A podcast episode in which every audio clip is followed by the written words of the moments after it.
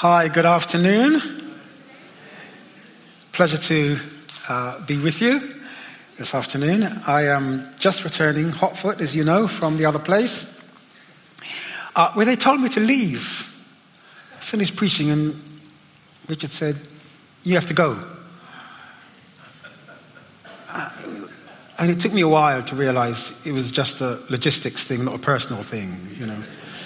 But we had a good time this morning, and it's really, really nice to be back with you. And to be with you looking at something which is a real opportunity, I think, as well as responsibility for the church here and now to trace its legacy. And to be reminded of the journey we have made. It's a little bit like, you know, kind of a who do you think you are kind of process. To go back to the Apostles' Creed and to remind ourselves of the Christian foundation of our faith is a really important thing to do.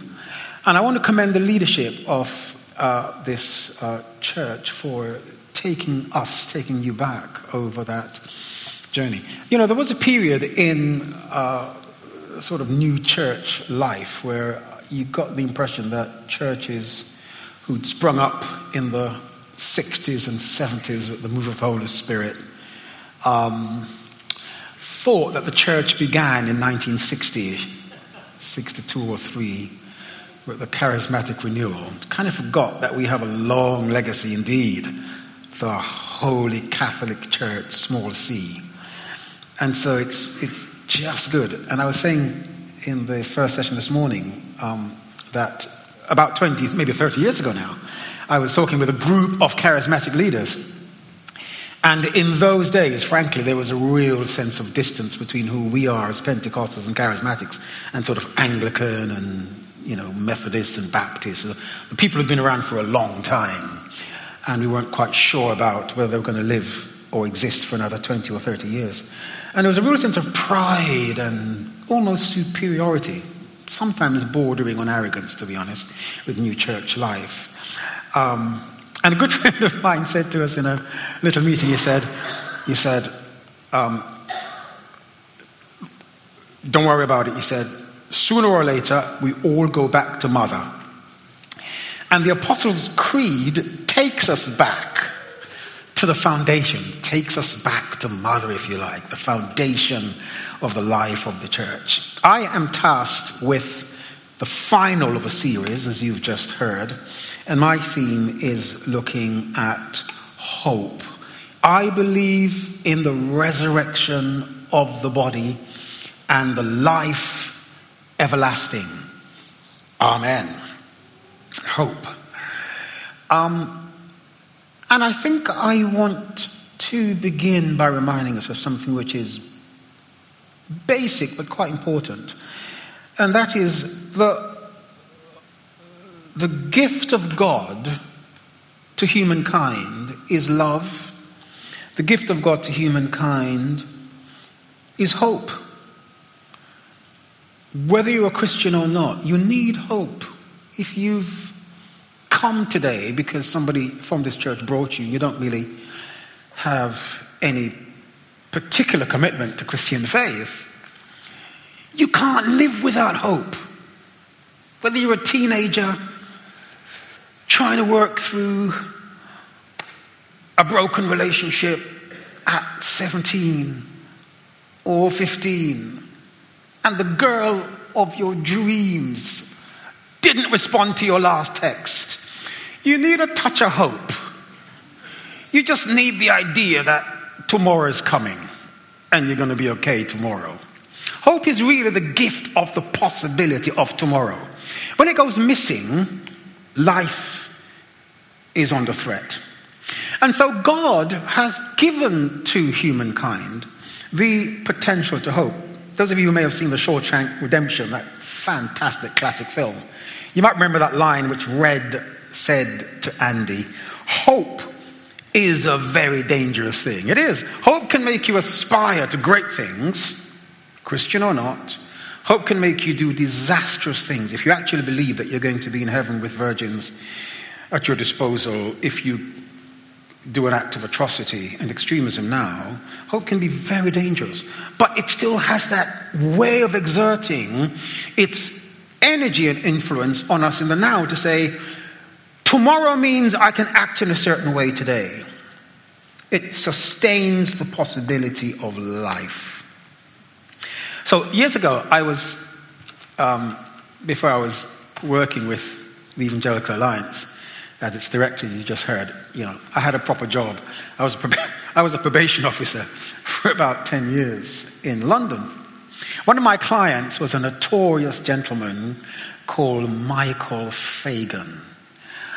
Not from the musical, but Michael Fagan was the guy in the 1980s who broke into the Queen's bedroom before he was apprehended.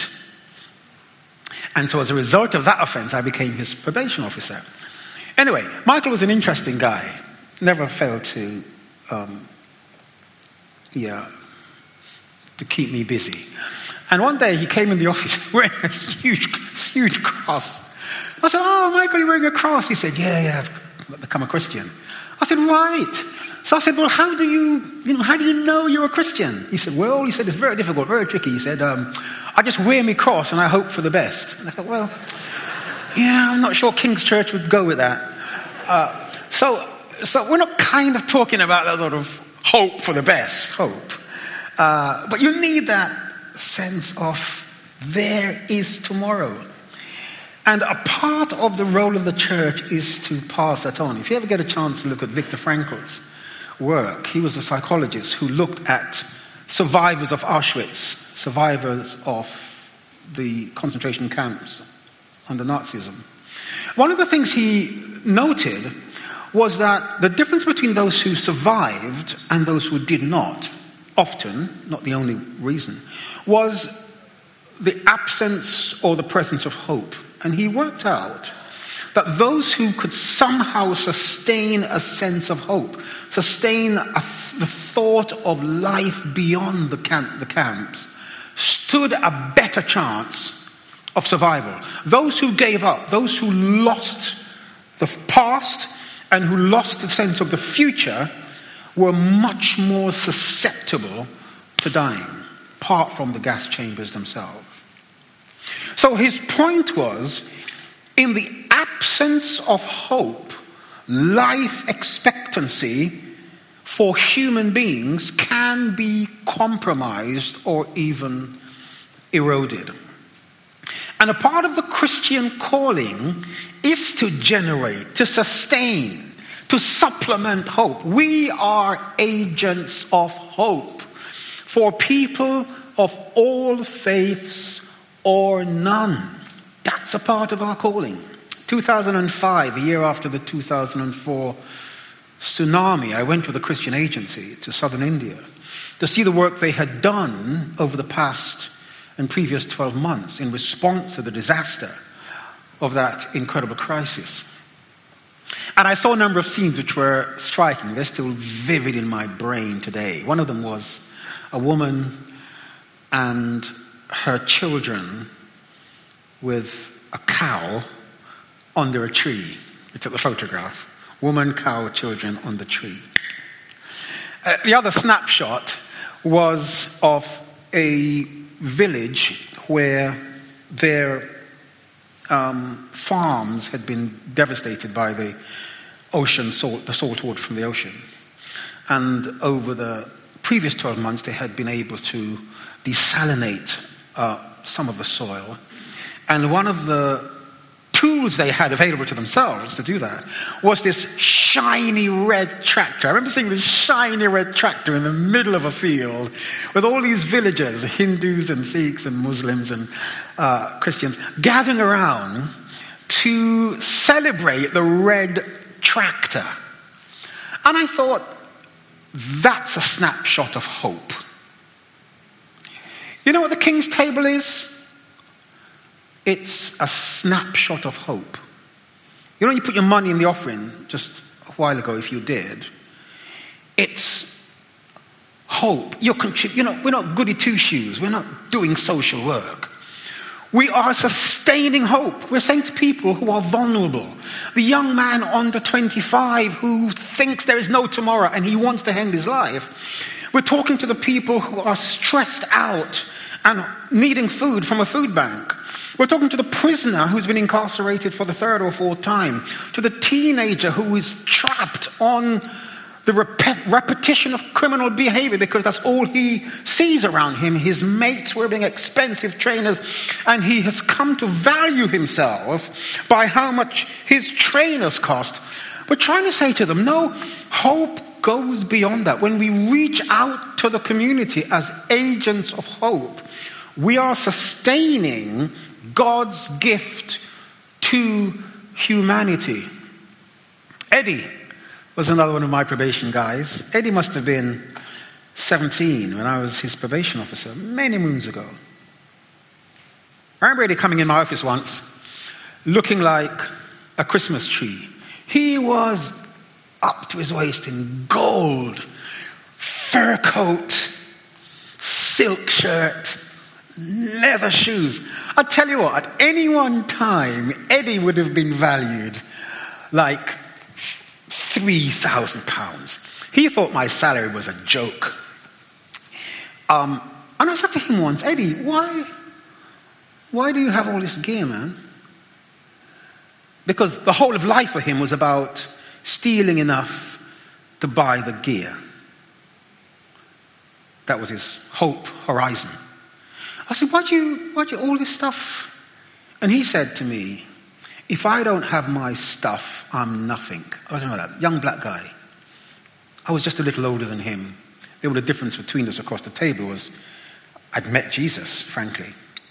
He said, if I don't have my stuff, I'm nothing. And I thought, what a lack of hope. What a lack of hope.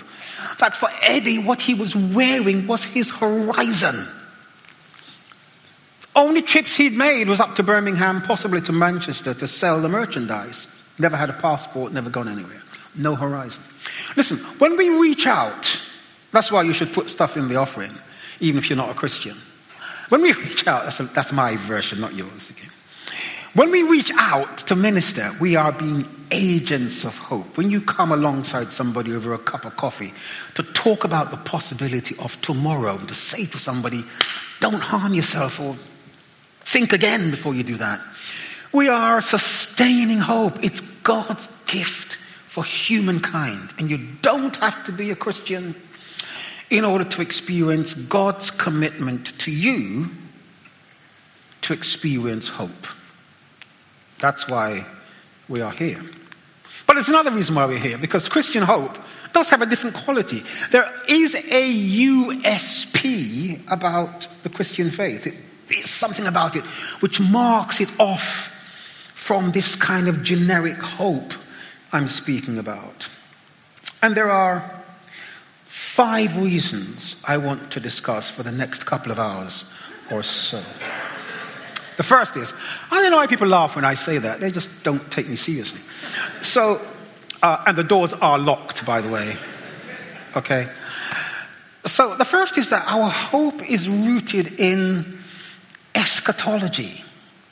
The last things, the future events, reality beyond this world, future hope. And that is really awesome. Because it is this future hope which fuels us to deal with the current realities we are handling. If you don't have that kind of future hope, you become victim to what is happening to you today. And so the constant appeal of the Christian faith is that our circumstances, whatever they are now, physical illness, the operation next week, the divorce, the son or daughter who just won't do the right thing, the disappointment with the examination results. All of those things, important though they are, the bankruptcy, all of these things which are important, the things people say about you and want to do to you, the way we deal with systemic injustice and violence, the way we tackle knife crime and street crime and police brutality and everything in between, the way we walk on the ward when we know we're under-resourced and understaffed, the way we treat each individual patient as a doctor, all of that is informed by a sense of eschatological context of who we eternal tomorrow.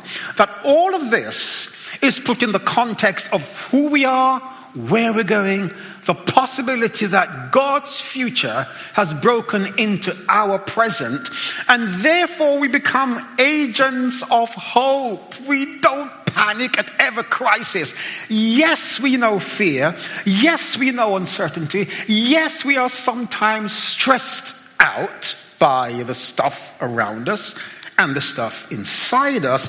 But what sustains us, what enables us to be a cut above the rest, not superior but different, is that we have a sense of hope, a sense of calm, a sense of stability, a sense of endurance that people can lean on us. This is Paul in the book of Acts, when he's on a ship, and the ship is about to be shipwrecked, and everybody is panicking, and he steps out, he says, "The God whom I serve and before whom I stand says, it's gonna be okay. It's gonna be all right. Yep, some thieves will get broken, some people may lose their lives, some people may have a hardship, but we will be okay." You bring that to the party, because we have sustained future hope. You need that if you're dealing with injustice. A lot of my work has been about responding to injustice. And I see the difference between people who have this sense of eschatological hope and those who don't. The ones who don't often tend to be really intense about justice, really screwed up about justice. You can't say anything to them. You know, say good morning, they tell you about the pain of the world. Yeah, we can have the same intensity, the same concerns, but have a sense of God's activity in a busy world. So, at this rate, in making all of my 5 points, we will be here for 2 hours. So I'll go on to my second point, which is Christian hope is rooted in truths about God. That's why we've been doing this series. That's why the Christian faith, the communion of saints, has been durable. 2,000 years later, we're saying basically the same words as 2,000 years ago. Where else are you going to find that? Not many places. And this is because our hope is resident and embedded in the truths about God. I believe in God the Father and Jesus Christ his Son and in the Holy Spirit. So our faith doesn't wobble about. Yes, it's challenged. Yes, there are times I am not sure about certain things. Yeah, I struggle to ensure that I have Christian beliefs which are consistent with the 21st century. How do I respond to issues around human sexuality or the development of technology? And sometimes I find myself wrestling to ensure that I have understood my Bible in such a way that I can still hold some traditional views and yet be humane and yet be respectful of everyone's dignity. But my faith sits on the bedrock of God. I believe in God. I believe in Jesus. So my Christian hope doesn't bob around on the ocean because I have no fixed points. My Christian faith and my hope settles for the reality that God is a just God, that Jesus his Son is righteous. And these ideas about God, these ideas of some eternal, tells me that I'm a part of some eternal truth. Here is the interesting thing for me. When we said those words from the Creed, you're actually responding to pre-doctrinal statements. That's what I love about them. These statements, which came out in the earliest period of the Christian church, were statements made 200 or 300 or 400 years before you had, if you like, systematic theology developing, councils and bishops and theologians emerging to harden up Christology and theology, ideas about God or future things. These are early statements, you see. And they're early statements designed to respond to some wrong beliefs about the faith. Gnosticism, that the material world is unimportant. They're saying, no. That's why we believe in the bodily resurrection. I believe in the resurrection of the body was another way of responding to the heresy which says material reality is unimportant. You see? When Jesus died on the cross, it wasn't really Jesus. It was a kind of a shadow of Jesus because the material Jesus couldn't die. Or the Holy Jesus, the divine Jesus, couldn't die. Therefore, it wasn't a real Jesus. No, we don't say that. We're saying the real bodily Jesus, truly human, truly divine, died. So the Nicene Creed, which came after, and the Apostles' Creed, which came earlier, which we recited just now, are pre-doctrinal statements responding to heresy, wrong ideas about the faith, but more importantly, they became statements of worship, statements of liturgy, statements of adoration. That's important to me because it means you can have some fixed beliefs about your faith, but you don't have to be nasty about it. Your truth, which you believe, should be a force for worship, for adoration, for fellowship. And so we don't become known for what we're against. We become known for what we believe. That's what they were doing back then. I believe, not I'm against. I believe, not I hate you. I believe, not I don't do whatever. That's a challenge for the church. How do you harness truth and make it positive statements? You may have noticed I get slightly excited about that idea. But we all have our problems. And this challenge comes home to us. We believe, and we are blessed in the process. All right. So here's my third thing. Christian hope is rooted in people and places. I believed he suffered under Pontius Pilate. What a name, Pontius Pilate. Sounds like somebody doing stretches or something. Pontius Pilate. No. Anyway, you dealt with that in the cross on the 2nd of June.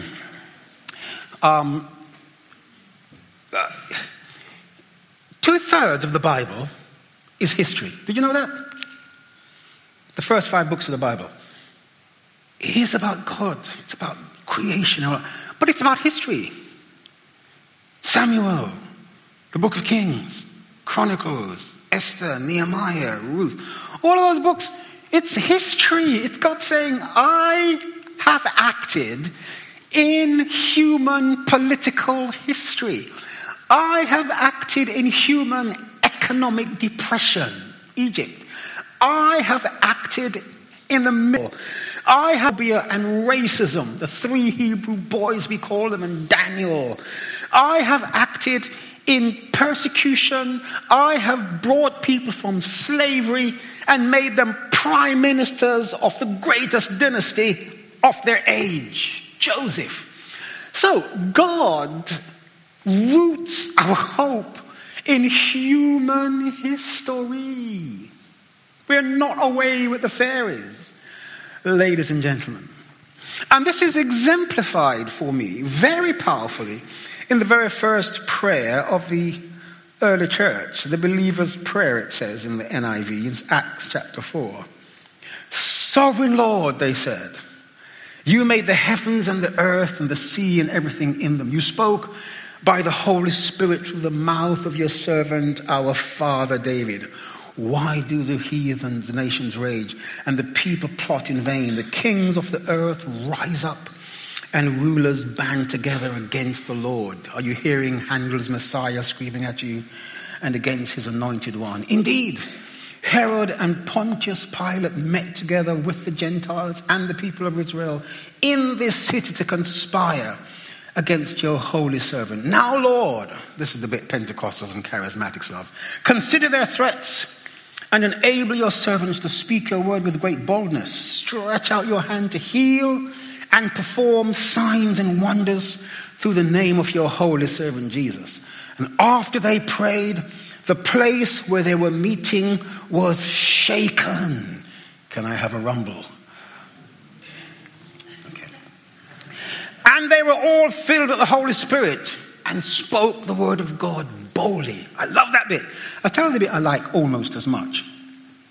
Indeed, Herod and Pontius Pilate, there he is again, met together with the Gentiles and the people of Israel in this city. I love that. It's the first prayer of the church. And they're saying to God, God, before we ask you for power and boldness, can we just give you a little bit of a history, just to remind you that you have acted within the political framework of our experience. We're going to invoke Pontius the Pilate instructor, Pontius Pilate, and the people in this city. People and places come together. And in the book of Acts, there are more references to people and places than to miracles. Are miracles unimportant? No, they're really important. Are people and places important? Yes. Take them away from the scriptures, the whole thing collapses. So we've got a God who has given us hope, because this hope is rooted in truths about himself. And our hope is predicated on an eternal tomorrow. That hope is rooted in people and places. It's rooted in community. My fourth point, the Holy Catholic Church, the communion of saints. You dealt with that on July the 7th. Tim Keller makes this really important point, that it takes more faith to believe in the church than in God. Because very often, let's be honest, our experience of church is not always great. Apart from this one, of course. But we believe in the communion of the saints. You know why? Because no one hopes alone. No one. You want to kill a person's hope? Lock them away. You want to kill a prisoner's hope? Put her in isolation. And watch her try not to talk to herself after 3 or 4 weeks. We hope together. And our hope, briefly, is rooted in the Godhead itself. And the truth is that most people meet the church far earlier than they meet God. Here's my fifth and final and very long point. Don't be afraid. Our hope is rooted in Jesus Christ, conceived by the Holy Spirit, born of the Virgin Mary. 26th of May, you looked at that. Jesus, human and divine. And I was so glad that you didn't ask me to speak on that, because that's really hard work. You have to prepare for that kind of thing, you know. You have to actually work and prepare for that sort of thing. Here's the thing, though. This is an all or nothing faith. All the chips are out. And the equation is this. If Christ isn't alive today, materially, not a ghost, if the real Jesus who walked the streets of Nazareth died on a material and real cross, died physically and rose again to a new body. If that Jesus is not alive today, then your faith is a waste of time. That's what Paul says. If Christ has not been raised, 1 Corinthians 15, our preaching is useless and so is our faith. More than that, we are found to be false witnesses about God, for we have testified about God that he raised Christ from the dead.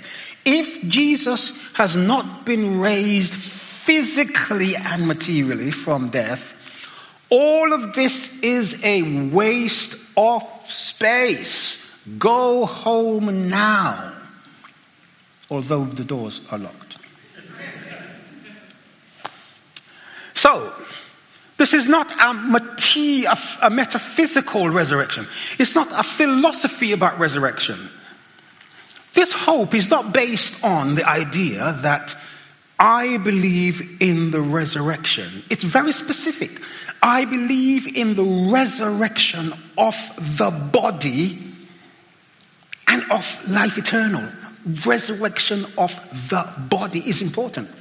Because what is happening here is that material resurrection, physical resurrection, is central to our hope. Lazarus was the prototype. Let me tell you what I mean. Jesus heard that Lazarus, his friend, was not well. He could have gone straight away, heal him when he's sick, stop the problem at source. He doesn't do that. He waits till the man is dead. And not only dead, literally falling apart. He's decomposing. So by the time Jesus gets to town, or to the village rather, his sisters say, hey, wait, hang on, wait. You don't want to come any closer because he does not smell good. This is worse than 1,000 nappies. You want to stay away from this kind of smell.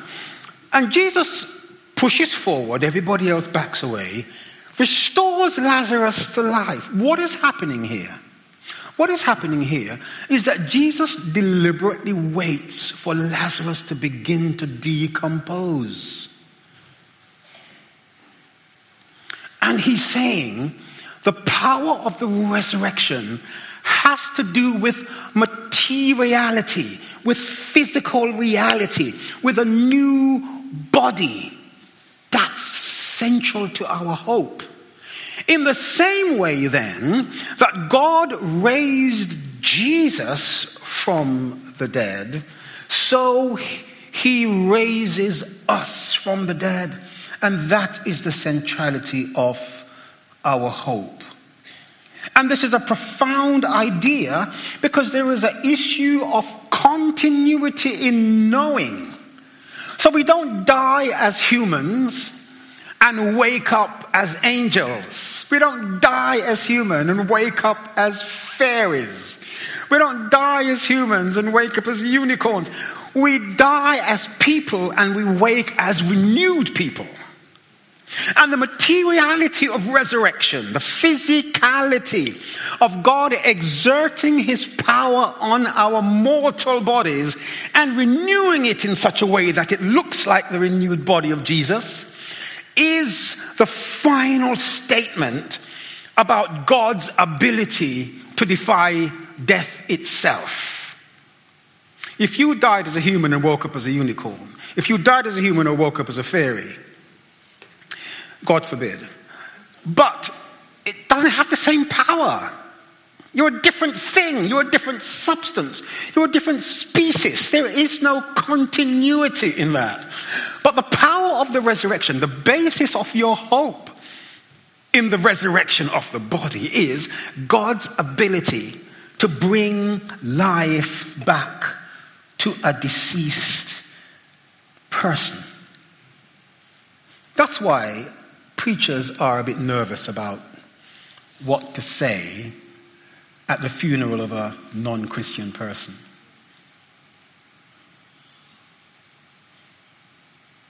Because we're saying, Jane hasn't gone on to be a fairy. Tom hasn't gone on to be a unicorn. He's going to be a different Tom. He's going to be a different Jane. And this point of departure is crucial.